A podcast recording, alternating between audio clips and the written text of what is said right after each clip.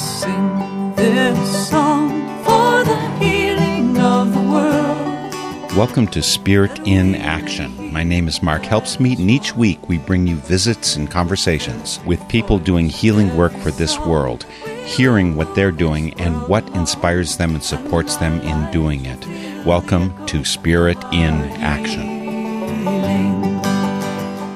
You might believe that it takes a rocket scientist to figure out your sustainable energy options, but maybe an aerospace engineer is sufficient.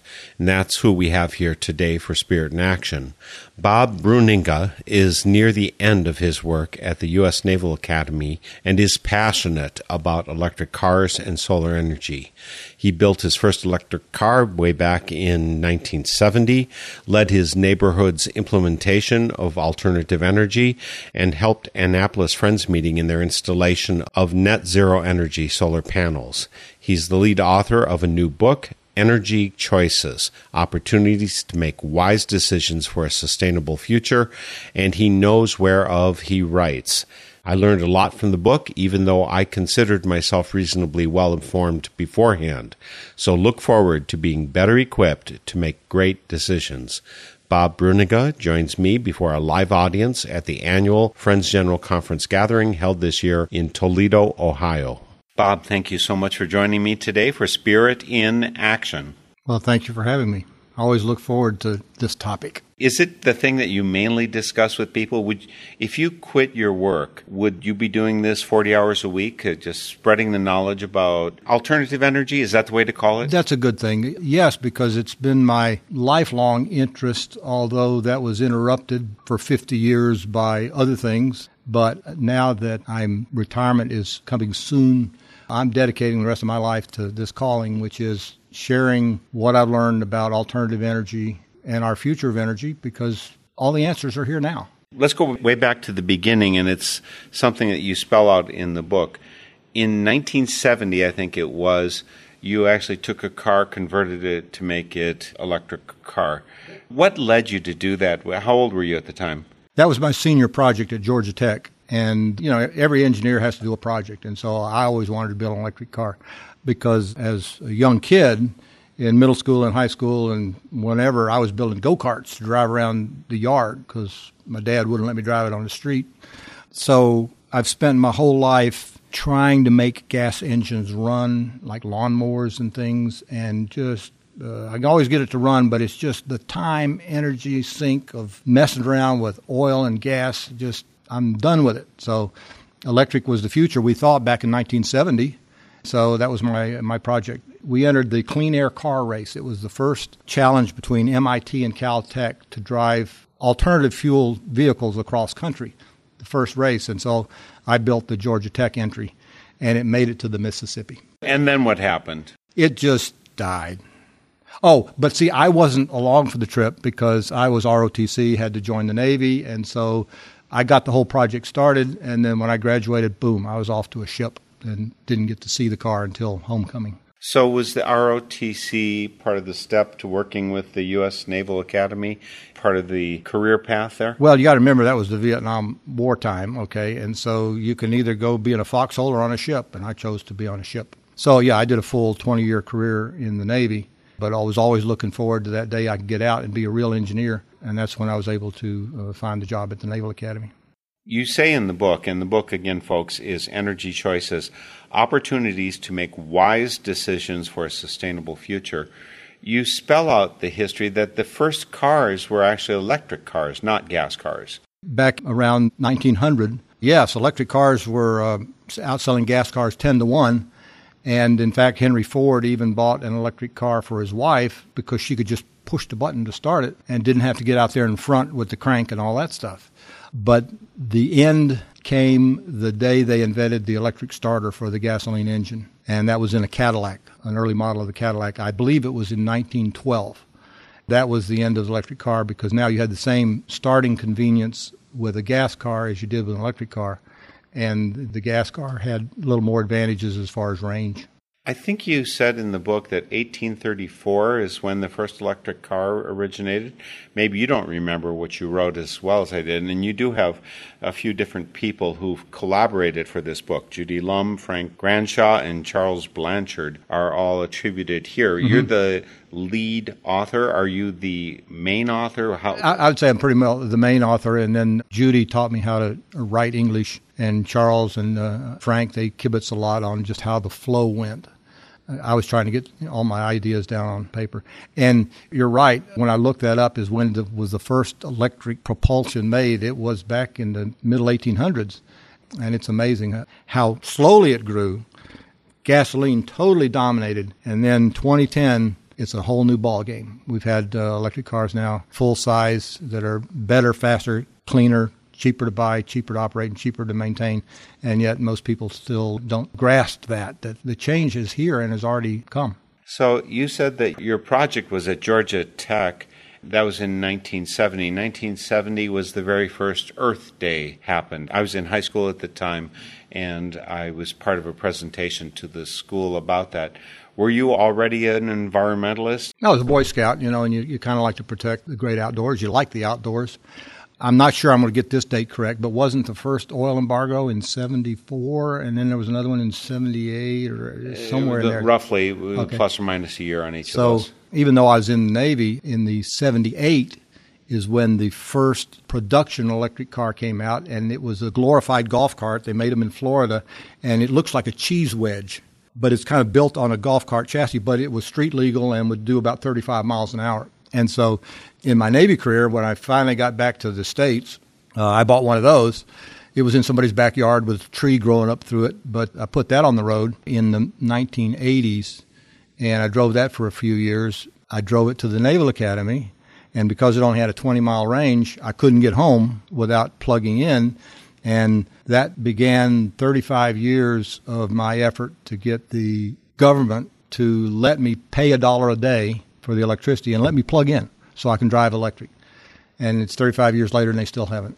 This does strike me as more than Boy Scout Drive that's leading you into this alternative energy way of thinking. I mean, I was a Boy Scout too. Mm-hmm. a Boy Scout's trustworthy, friendly, helpful, friendly, courteous, kind, obedient, cheerful, thrifty, brave, clean, and reverent. You got them. We're all of those things, and thrifty is in there but it doesn't say environmental or ecologically oriented or even energy wise. You might draw it out of some of the others. Where does your real drive to be so focused on this? I mean, it, it's clearly a passion for you. Well, I'm an engineer, uh, and I just like building things. Where I guess I like building things, and so I became an engineer. And so you look around you, and you know what can you build? a neutron bomb. I mean, you can remember I was in physics, right? And so I did when I was in Africa working in the Peace Corps. I had to make my apparatus out of local things. I learned how to improvise quite a bit, and I do know the fun. And there's almost no one more inventive in bricoling, bricolage. That's French word, isn't it? It's not English jury rig uh, something yes. together than Africans. They know how to use a piece of tape and a, a thread, and wow, they're incredible the direction of what you wanted to put together with your engineering. What was that driven by? I'm still trying to get to something deeper. It's just you just arbitrarily hopped on one horse, and that's the direction you go. Well, well, remember my my primary hobby since I was in eighth grade was ham radio. Okay, and ham radio. I was not interested in making a lot of contacts with people. I was interested in the let's demonstrate emergency preparedness. Let's go out in the field, generate our own power, and be able to communicate around the world. And so it was always that drive to have power available to provide emergency communications, which is what always had that interest in power.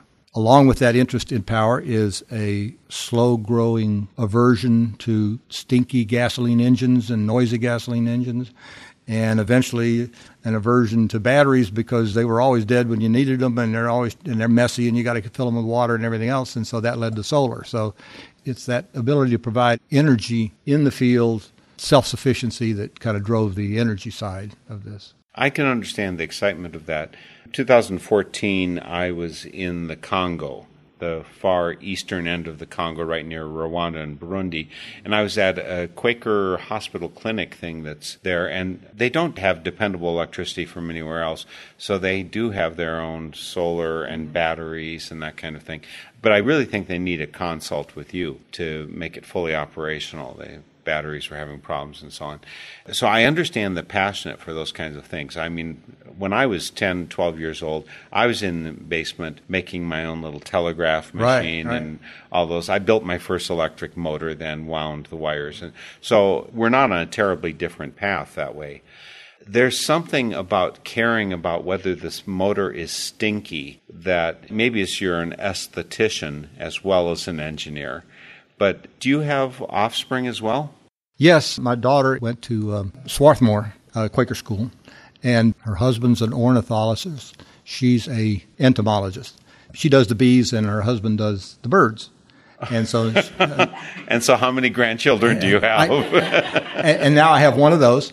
So she just bought her uh, first electric car a month ago to drive out to Minnesota, where she has her first postdoc. So she bought a, a Prius plug-in, and she's just tickled pink with it because most of all of her driving, except driving across country, was is electric, just driving around in Minnesota or Minneapolis. Your job has been as an aerospace engineer, and I don't think they use gas engines up in space. They use I mean, solar panels. They use solar panels. And yeah, you do mention in the book mm-hmm. that they will always have the top line solar panel the most efficient. Right now, the efficiency is up to what percent in a PV panel? Well, probably in the labs in the 40s percent, but typically in the, the high 30s.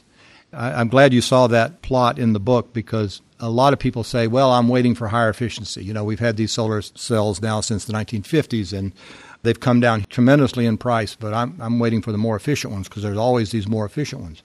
And so I went back and plotted it, and it's just unbelievable. Yes, we've always had more efficient, and they've always cost a hundred times more because the space industry will always pay whatever it takes, and all they're getting is a factor of two. They'll pay a hundred times more, millions of dollars for solar panels on their spacecraft because that's the only power they get. And if they can double it by spending a million dollars instead of a thousand, they'll do that. Whereas the homeowner will not pay a dime more. He wants the cheapest solar panels. And so I tell people if you're waiting on higher efficiency, we've had that for 50 years. It's just it'll never be affordable because there's never the demand in the billions of users that we have for the cheap solar. So, when you're contributing to the book Energy Choices Opportunities to Make Wise Decisions for a Sustainable Future, is your intent there to give people sufficient wisdom so that they can make wise choices right now, or is this for five years down the road? You say in 1516 that I think that solar and wind each became cheaper than coal energy. And I don't know if coal is the cheapest compared to. Uh, uh, 2013 is about the crossover point where solar was down to half the cost of the utility. Around 2010 or so is when, when I say, for me as a homeowner, is when it broke even, and that's when I bought my first solar panels. By 2013, I say it's down to half, and now it's uh, your investment amortized over the 20 years that you have left on this earth. The amortized cost will be about a third what you would be paying the utilities. Well, you're doing your part on it and, yes. on your property, and your neighbors evidently too. Yes. Is, this a neighborhood thing? It's, it's, it's starting to grow, and I love it because there's one house when you first come into my neighborhood that's just right there in your face, and that guy went solar, and so everybody sees that when they come home. And of course, then I took this experience to Annapolis Friends meeting, and we were the first meeting house in Maryland to go solar. Actually, we weren't. We were the first ones to get started, but Baltimore beat us to it because they just went out and did it. But again, we had to get a variance because that was in the critical area and all those things. But so we're very proud of the fact that our meeting house is completely solar powered. Well, let's get into some of the detail. In reading Energy Choices, there are a few important things that I learned. One of them is you track the solar generation ability, the efficiency, the cost, and I don't know, I think maybe the lowest price I saw were down to below 50 cents a watt. In about 2016 is when the cost of solar was cheaper than building a coal plant. And all the energy from then on is free, as opposed to building the coal plant, you still got to pay for fuel. So it's unbelievable how coal has just died. It's dead anybody that puts any kind of money into coal is just throwing their money away, in my opinion. So, were you just insulting our president because he wants to put the money towards coal? I mean, this really is a no-brainer at this point, isn't it? Are you talking about the president? I, I'm I'm talking.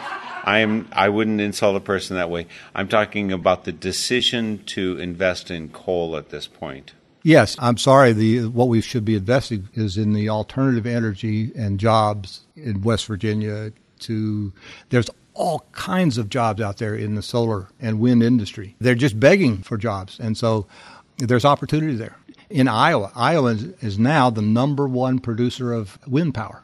The fact that that state is up there with California is just amazing. And of course, much earlier this year is when Texas got to 100% renewable energy with wind and solar. Now it was on a given On a particular on day. a particular day. Yes, on a particular day. But the one thing that that shows you is that the grid didn't go down. And if you go back to 2010 when I first started this, everybody was saying, "Oh, but it's yeah, solar is only two percent, and if it, it gets more than two percent of the national grid, it'll destabilize the grid, and we'll have all these problems." No, we've been to hundred percent, even in Texas, Germany, the Netherlands, and some other countries, and Hawaii have hit hundred percent on certain days, and the grid did not go down because yes, it would have been a problem back in 2010 if we didn't do anything. But everybody saw that coming, just like they remember Y2K, it was going to be the end of the world. No, as soon as we started talking about it, everybody said, oh, yeah, well, we can fix that. And that's the same thing with the grid. Yes, if we continue to operate the grid where we just turn on a coal plant and just leave it running and don't pay any attention to the weather or what the demand is or whether it's Monday or Sunday or what, yeah, it's going to destabilize the grid. But oh, geez, we can predict the weather pretty good and we can anticipate demand very accurately and we can just crank back on that coal plant. And so that's why they're closing. So I still hope that our listeners will understand. And when people are mm-hmm. tuning into Spirit in Action, pretty often we talk about motivations, but I think it's important to know how to enable you to reach your aspirations. And so that's what we're talking about essentially today, especially with our energy choices. Back in the 1980s, on houses I had in Milwaukee, we put in solar hot water. Uh, that was the most cost efficient at that point. And I think those kind of systems are very seldom done these days. Have they become less economical, or is it just relative to the photovoltaic, the PV sources, that they're a less good investment? you can see me smiling because that is a thread. And there was a, a formal paper or that was published back in I don't know maybe it was a 2010 timeframe that said solar hot water heating is dead. The reason is is because it used to be prior to that time, kind of peaked in 2005. That of course heating hot water by solar was far more cost effective than photovoltaics generating electricity because uh, solar panels cost so much. But solar panels gone down 10 to 1 since then, and the cost of heating hot water with a heat pump hot water heater that you can buy at Home Depot is three times better. So, right there, three times and 10 times, it's 30 times more cost effective to generate hot water by using solar than it used to be. Now, still, the solar panel is less efficient than just collecting hot water, but it's 30 times better. And so, back around 2010 is when they equaled. And now that guy has published a new article that says solar hot water heating is dead, dead, dead because it's just it's not effective. And here's why: because when you use your investment on your roof to heat hot water, you have got to use every single drop of that hot water every single day in order to have room in your tank for the next day's hot water. If you don't, then you have got assets on the roof of your house that are generating heat and there's no place to put it. So that cuts into the efficiency of that panel. You put a certain amount of investment in hot water, but only so many days out of a week are you actually producing the full output. And are you going to have enough when you need it? And what happens when you go on vacation and don't use it? Your investment's not generating anything. Whereas the modern way to look at it is you put PV panels on the roof, net grid tied, and now every single drop of sunshine that falls on your roof, you're getting paid full retail rate through your net meter for that energy. Whether you're at home, whether you're using it, even on a cloudy day and you're not using hot water, you're still generating electricity, you're still generating a financial return on that investment. So that's why the only way to, uh, not the only way, but the optimum way to generate hot water is to generate the electricity first and using a heat pump to generate the hot water. And if you don't use all the hot water, that electricity is of full value to you. I was dubious about one claim that you made. I know that you're you're saying here's how many kilowatt hours mm-hmm. that you use in a house, right? Right. That, that, kind of thing. And so here's how much this costs. Here's how much it costs from the solar. The difference between that in terms of efficiency, which I don't know if you've included in, in any of your calculations, is the electrical loss between the plant or the creation source mm-hmm. of the electricity in your house. I read at one point, and I, this was probably a couple decades ago, that there was only a third of it makes it to your house. They ramp up the voltage for long distance transmission, then they step it down and it comes into your house. That in between, it's lost two thirds of the power. What you're remembering is how much of the energy from the coal makes it to your house. And right there, two thirds of the coal energy, the heat, is lost at the generating plant. That's where the two thirds is lost, and only one third gets converted to electricity. Once it's converted to electricity, it goes through the distribution system. I think it's on the order of 90% efficient. And so 90% efficient? Yeah, that would be my guess. I had no idea it was that good. Yeah, the, the transmission. Transmission's ninety percent efficient. Okay, that well then I on that I'm, order. But but that's the, but the fact that you brought up the thirty percent is the key factor. That whether you're burning gas or oil or coal, two thirds of that by definition is just heat that's lost, and only uh, one third of that is getting converted to electric. Now, when you go to wind power or solar power, that's basically, although it's only converting 15% of the sunshine to electricity, still, from that point, you're getting 90% of that delivered to your house. And who cares about the lost, wasted sunshine? That's called a good day. I've seen that. And the same way with wind. Once the wind blows on that turbine, let's say 90% of that is converted into electrical energy, and what's wasted wind is a good day. So that's where the huge difference between fossil fuels and all these renewables is, is that there's not that huge waste of heat energy in the production. And then once you get it to electricity, it can be delivered relatively efficiently ninety percent transmission or something. Yeah, like or, or, something on that order. I haven't looked up that number because what counts to me is I don't pay for it until it gets to my house. Okay, and so and then once it's in your house, I think it's probably ninety five percent. In other words, the electrical design of the National Electric Code. Oh boy, I shouldn't say this because I'm not sure, but you don't like to lose more than two percent between your distribution box and all the various loads in your house, and you can control that by how big a wire size you need. So we like to keep electrical losses in distribution, you know, in the uh, well under five percent range. Folks, if you just tuned in, you're listening to Spirit in Action. My guest today is Robert Bruninga. He's an aerospace engineer with the United States Naval Academy, and he joins me here today because he's one of the co authors, the main author for Energy Choices Opportunities to Make Wise Decisions for a Sustainable Future. We're here face to face at the Friends General Conference gathering, which is a nationwide Quaker gathering I go to each summer. Thousand or fifteen hundred people typically. He happens to be one of the attenders here this year, so I can talk to him about his book and about his experience engineering and solar alternative energy, things that have been of long term interest to me. We're going to go through a lot more detail about that, but first I want to remind you that there are all kinds of links on the Northern Spirit Radio site. So go to northernspiritradio.org. You'll find all of my guests and topics for the last 13 years links to folks. Uh, you can search for a particular person or topic. And so if you want to find a link to aprs.org, which is part of his ham radio call sign, aprs.org. But if you can't remember that many letters, you certainly can remember northernspiritradio.org. And on our site, you'll find a link to Bob and to many other people we've interviewed. Also, there's a place to post comments. Two way communication is the best way. And when you get tired of listening to me, I hope you'll post a comment on the site. There's also a donate button. It's full time work that we do here for Northern Spirit Radio, and it's supported only by your money, not by government, not by corporations. So, listeners, please click donate when you come. Even more important, though, is to support alternative media. I guess that ham radio could be considered to be an alternative media too. I think, Bob. Absolutely. It's a wonderful source. I actually learned ham radio stuff when I was in middle school or junior high, as we mm-hmm. call it back in that day.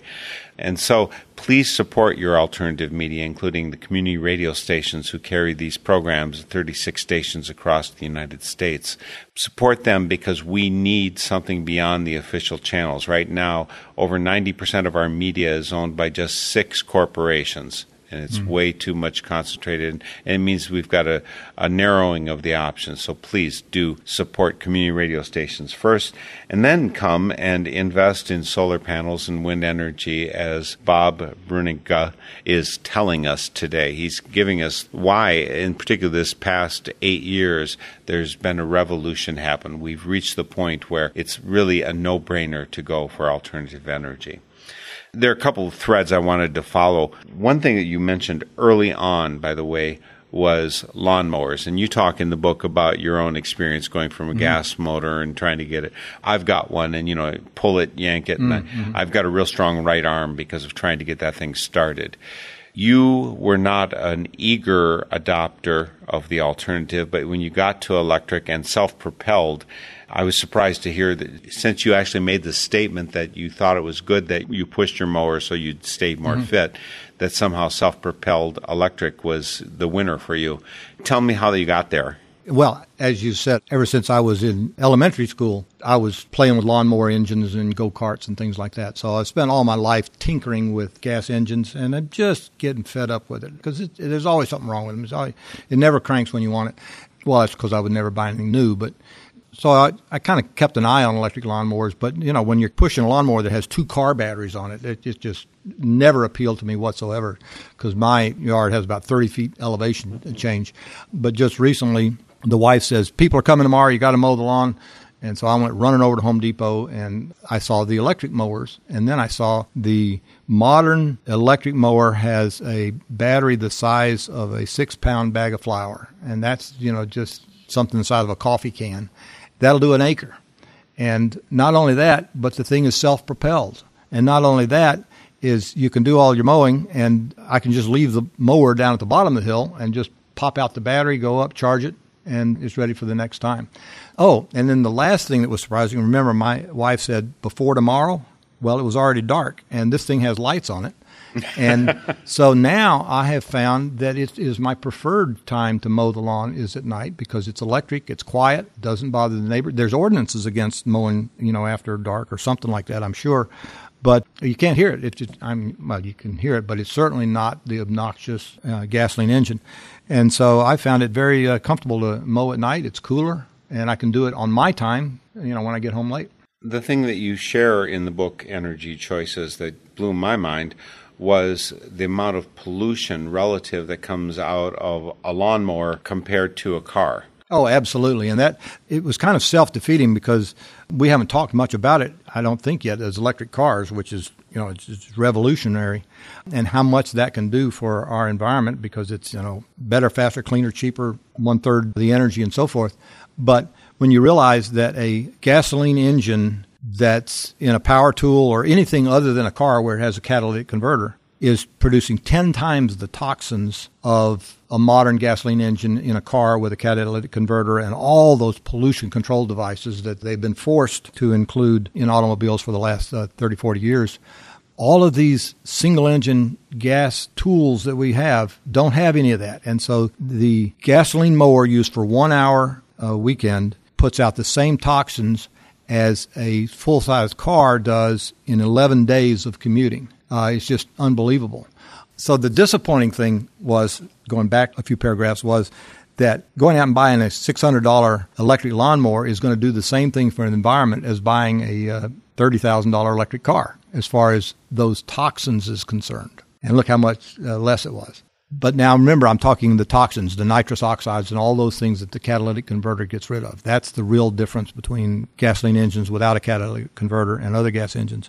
But still, the smaller lawnmower is not going to put out as much carbon emissions because it's just not that big of an engine. It's not breathing that much air. So still the, the, car is still going to produce all that. So it won't solve problems with climate change, but it'll solve a lot of problems with respect to poisoning your local environment. Yes, and remember, you're only three feet away from it when you're pushing that lawnmower with no filters on it or anything else. No. So anyway, to close that idea, so I say the electric lawnmower is the first thing to do, But don't let that keep you from also getting the electric car because the electric car now will reduce your carbon impact. Let's talk a little bit about the cars. Now, mm-hmm. There have been electric cars for a while. They've been very expensive. And the you know the first model of something you know you, you're you're only making 10 of them and so the cost individually is very expensive. When did electric cars really come into their own well, they came in their own in about 2010 when the modern version of the electric car came out, the Leaf and the Chevy Volt. Those were the first two that came out. And that was the beginning of the revolution. And it was over by 2013 because by 2013, the average cost of an electric car was about equal to the average cost of a gas car. And now we're to the point, this is 2018, 80% of the electric cars on the market now cost less than the average gas car. The average gas car is $35,000. 80% of the electric cars on the market, the battery electric cars on the market, cost less than that. And yet, you talk to somebody on the street and they say uh, electric cars cost too much. I don't know where they're getting their information from. And that's why I wrote this book and everything else is that change started in 2010 and we're there. We have all the solutions. We have the solar, we have the electric cars, we have the wind power. It's just people need to wake up to the fact that the world is changing. Are the cars that are being produced by Tesla are they cheaper than? I mean, they're not Leaf and Volt. Mm-hmm. You know, I, well, they're like your your Mercedes. I mean, they're catering to the luxury market, and in in one sense, the Tesla has kind of I don't want to say done a bad thing, but prior to Tesla, those of us who promote electric cars says an electric car is a local car. You use it for commuting, you use it around town, but don't even think about driving it across country. That makes no sense. Why would you do that?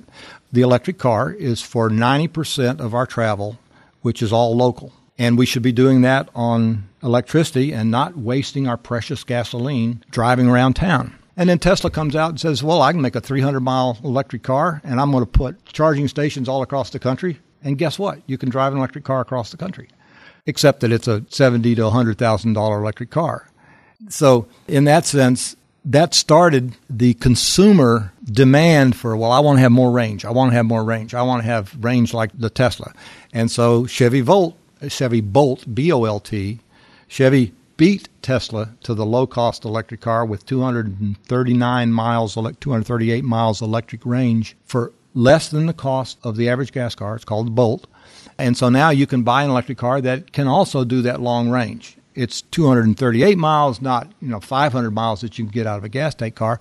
But so what if you have to stop every three hours for a, a charge? That's possible to do. But it fuels this consumer demand for maximum range when in fact the smart electric driver does not buy the maximum range electric car. He buys the minimum electric car battery that will do his daily needs. And if you can buy a car for half the price that'll go half as far, but you only drive 30, 40, 50 miles a day, then why in the world are you going to spend an extra $50,000 on a battery that you're only going to use once a month to save you 20 minutes in charging? It, you know, the cost effectiveness is not there. Actually, I have a son who's never owned a car. He's mm-hmm. now 31.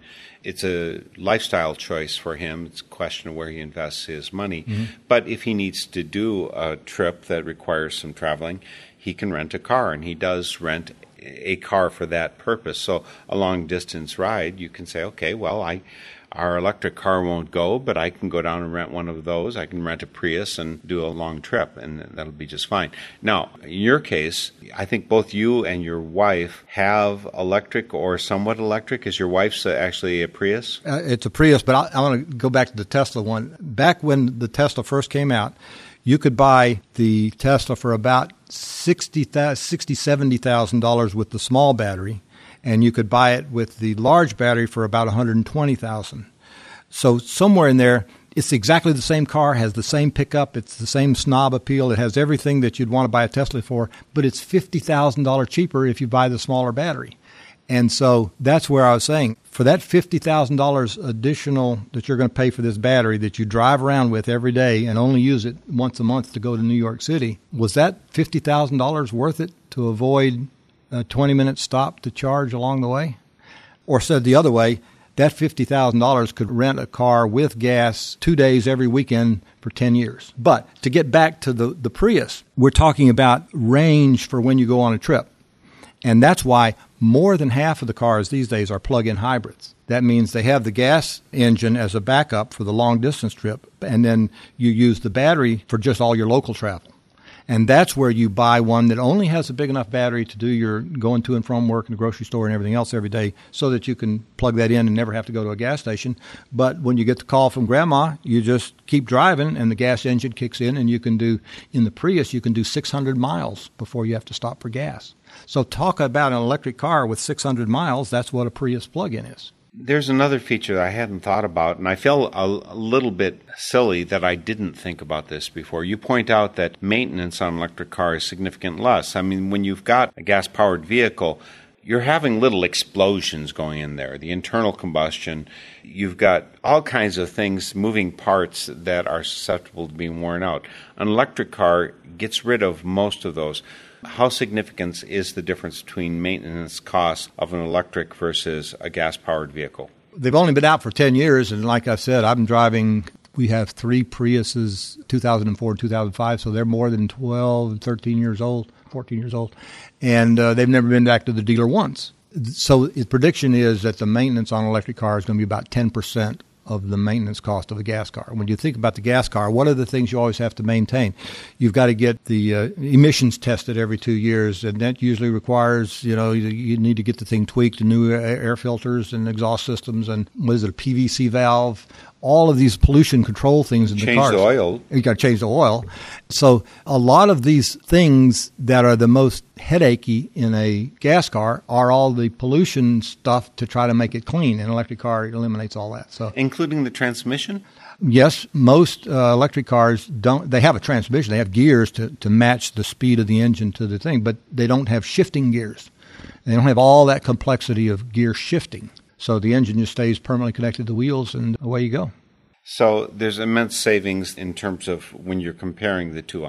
I don't think that most companies they don't make this very visible to you that it's going to save you a lot of that money. Well, and that's the biggest threat to the car dealership model because car dealers they sell you a car so they can sell you maintenance for the rest of your life. So the car dealers see it as a big threat that they are going to lose a lot of their business model buy these electric cars that never need maintenance or need very little maintenance other than tires, wipers. That's about it.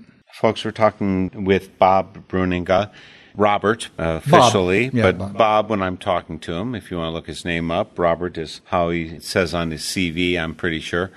But he's not looking for a job because he's getting near the end of his career as aerospace engineer with the United States Naval Academy.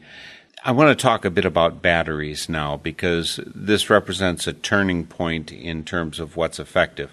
As you point out, Bob, you said it several times during the interview, and you said it a number of times in various ways in energy choices, opportunities to make wise decisions for a sustainable future, that the turning point came when we weren't thinking of using solar panels to charge batteries, but rather to put it into the grid, when we, mm-hmm. we tie into the grid.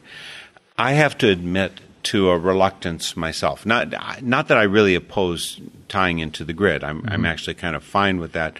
But the thing that has pissed me off is when they said that well, if you do that, then when the grid is down, when your electric lines go down, your solar's shut down. And it's like, no, I'm getting all this power generating mm-hmm. right here. Why should you shut down my solar? Now I know there's ways to work around that, but one of their concerns is if we're generating power from our solar panels and their lines go down, they have to go repair the lines. They don't want electricity in the lines. Mm-hmm. And, I mean, it's understandable. Someone doesn't want to get electrocuted.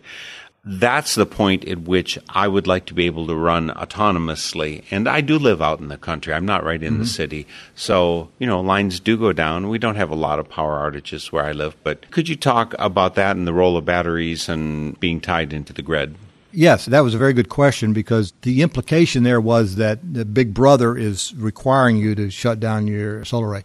And it's not really that at all. It's the technology. The grid tied solar is pushing current into the grid. And in order to push current against an alternating waveform, it has to know where that waveform is so it knows when to push because half the time you're pushing in and the other half you're pulling negative in the opposite direction. So it has to have the grid to follow. So as soon as the grid shuts down, the solar panel doesn't have any anything to push against, and so there's there's no power. The power is there as, as DC, And there are other ways to use that power, but it, it's not as though it's an arbitrary something that's forced. It's just it just happens.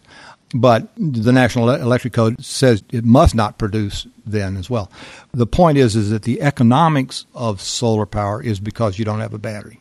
If you put a battery in to self store your energy, the cost of your system is going to triple. And the reason is is because the batteries are going to add a significant amount, but the batteries are not going to last the full 25 years or 50 years of the solar array. And so you you know you've got to remember that you're going to have to replace batteries over time. You also have to maintain them and take care of them and all those other kinds of things. And here's the number one thing that people don't realize is you produce twice as much solar in the summer than you do in the winter if you size your system and you're living off grid and you have to have a battery, if you size your system such that you can live your normal lifestyle in the winter, then you have twice as much power and no place to put it in the summer because you can't put it in a battery and save it for six months and use it later. By the same token, if you size your array for uh, what you need in the summer and the spring and the fall, then you're not going to have enough battery power in the winter to make it through the worst, coldest days. The beauty of being grid tied is that no matter when you produce power during the year, you're getting paid for it. It's pushing your meter backwards. Whenever you want to draw it back, you get it back at the same rate that you put it in. So that's part of where I say it costs three times as much. If you wanted to buy a big enough battery, well, you couldn't buy a big enough battery to save it for a whole six months worth of power already it's very expensive just to buy enough batteries to save one day's worth of power, which is what an off-grid home does. So what you actually need to do is split water into hydrogen, yes. oxygen, save up the hydrogen, and save up the hydrogen, and then just put it back together. Yes, essentially, a fuel cell on your property. You just have to have a tank for that. Mm-hmm. Of course, you and I know that, but uh, maybe our listeners out there don't understand that. It's perfectly simple. And the other thing about, about grid tie is uh, that with battery system You've got to oversize your array, oversize your battery because the sun doesn't shine beautifully every single day. You've got several cloudy days in a row. And if you're trying to store your own energy and all of a sudden the weather just keeps getting worse and worse, and you start turning more and more lights off, you turn off, you know, you, your lifestyle now is dependent on the instantaneous weather in an off grid system. Whereas grid tied, you produce X number of megawatts a year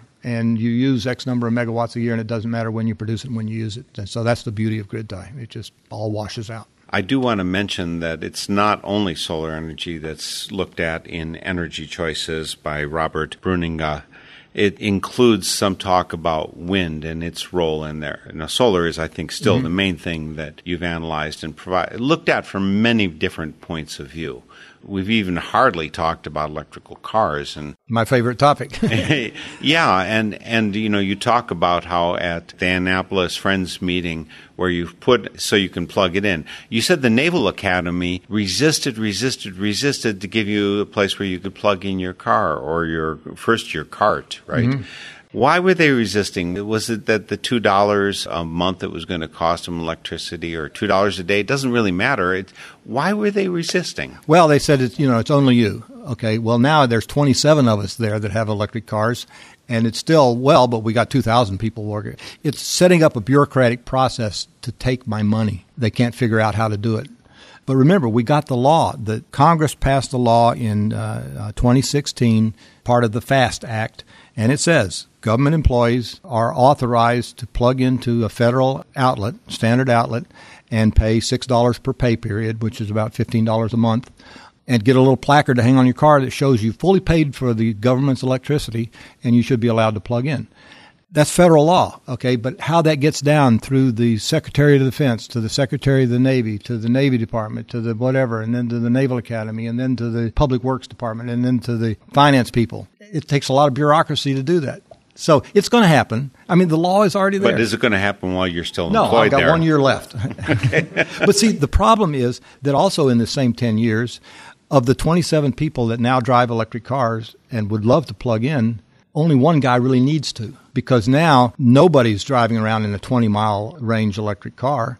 So they can make it to work and home and they plug in at home. So why bother competing for a parking spot that has a, a car charger? But as more and more cars get electric, and a lot of the plug in hybrids do have ranges in the range of 20 to 30 miles. And so the person who does live 20 miles away, he would like to be able to plug into that outlet all day long so that he can drive home on electric too. Now, he doesn't worry him at all because he can drive home because it's a plug-in hybrid. It has a gas engine as well. But once you buy an electric car or a plug-in hybrid that also has gas, you want to use the electricity. You don't want to use the gas. That's why you bought it. And so people get very, uh, they used to talk about range anxiety people who buy a plug-in hybrid now have gas anxiety. They'll do anything they can to keep from having that gas engine kick on because that's why they're there. Now, here's an argument I love to refute, and that is when people say, "Yeah, but you're plugging it into the grid, and the grid has coal and you know burns natural gas." And I don't know where that guy's coming from, but not mine.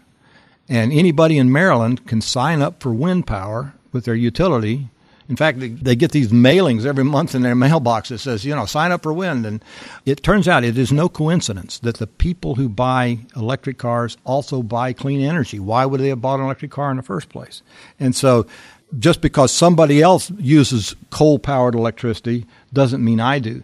The example I like to use is using the, the excuse of coal powered utilities making dirty electric cars is like saying that I have an 18% chance of dying from lung cancer because 18% of Americans smoke. But I don't smoke. So don't use that statistic against me. Same way with coal. Just because 30% of our energy is coming from coal, not mine.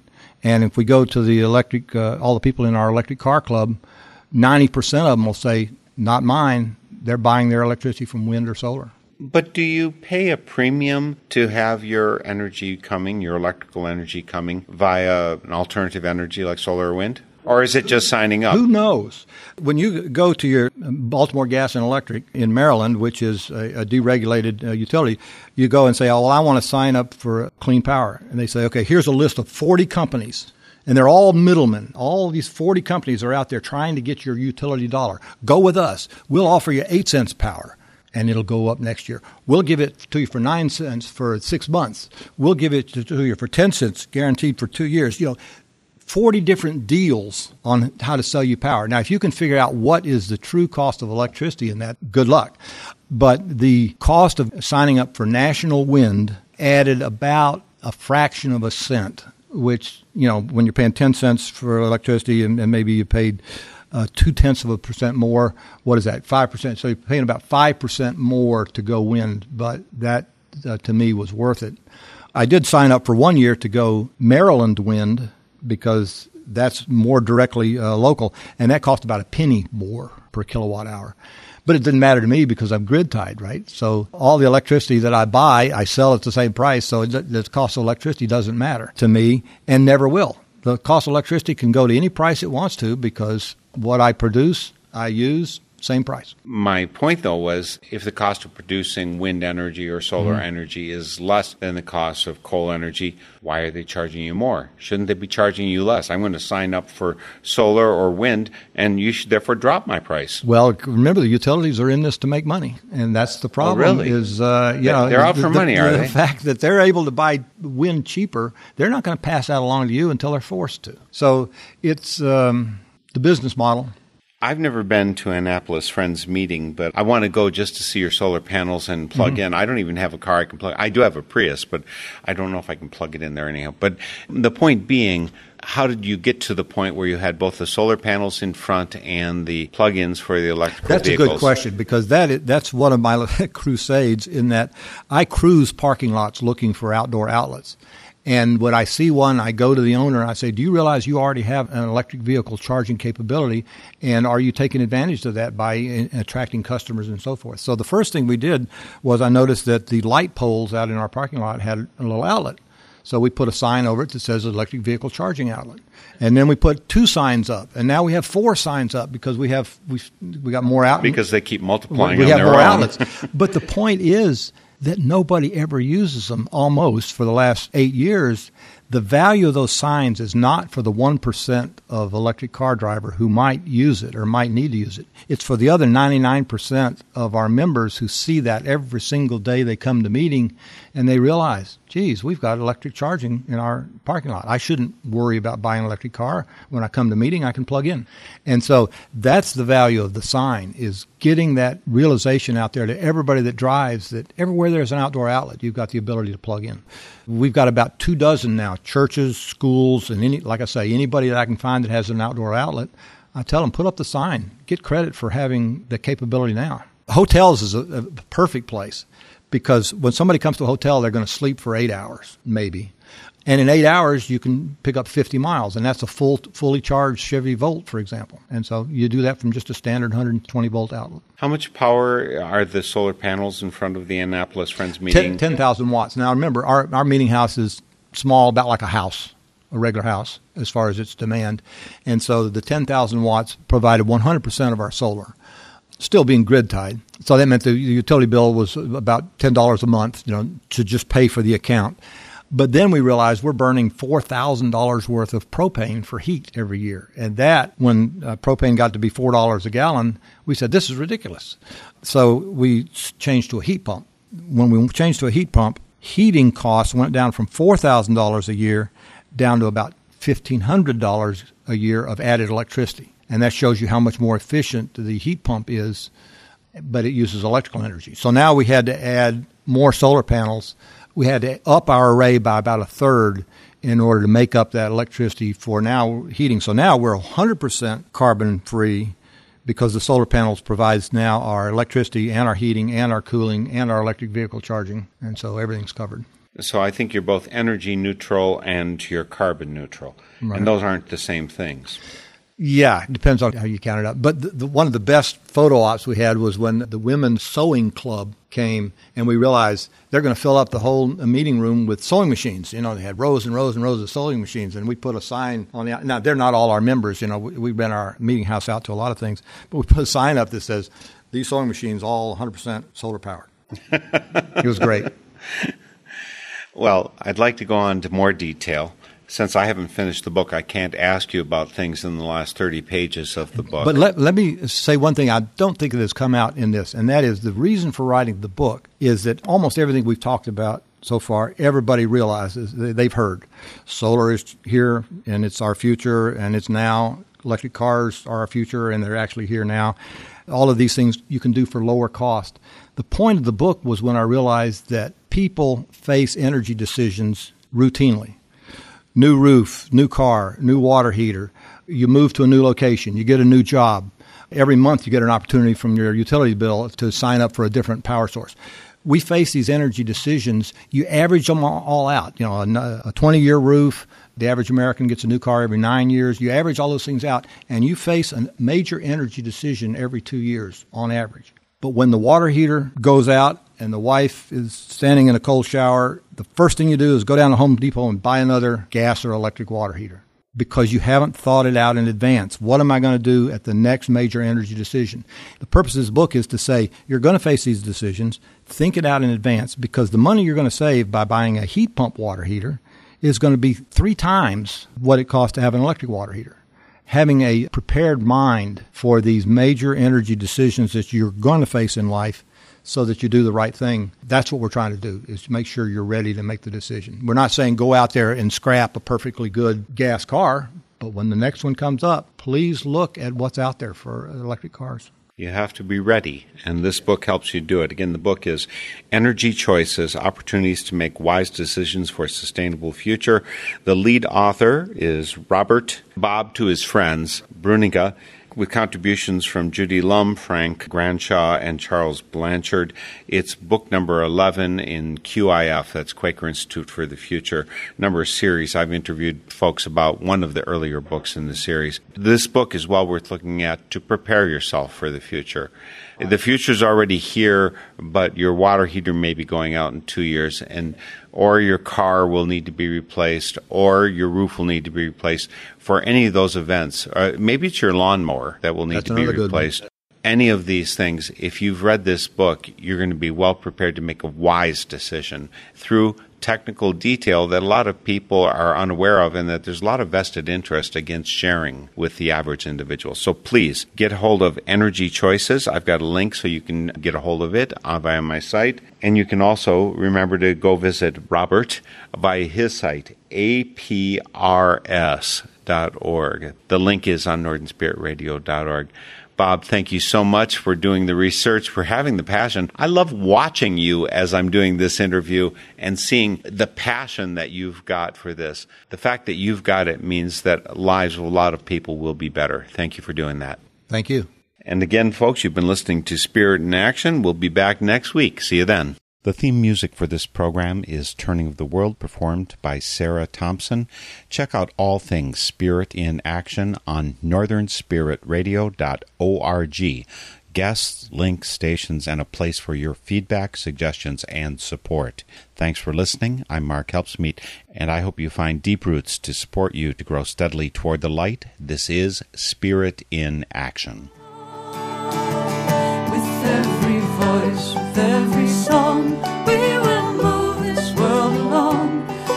our lives will feel the echo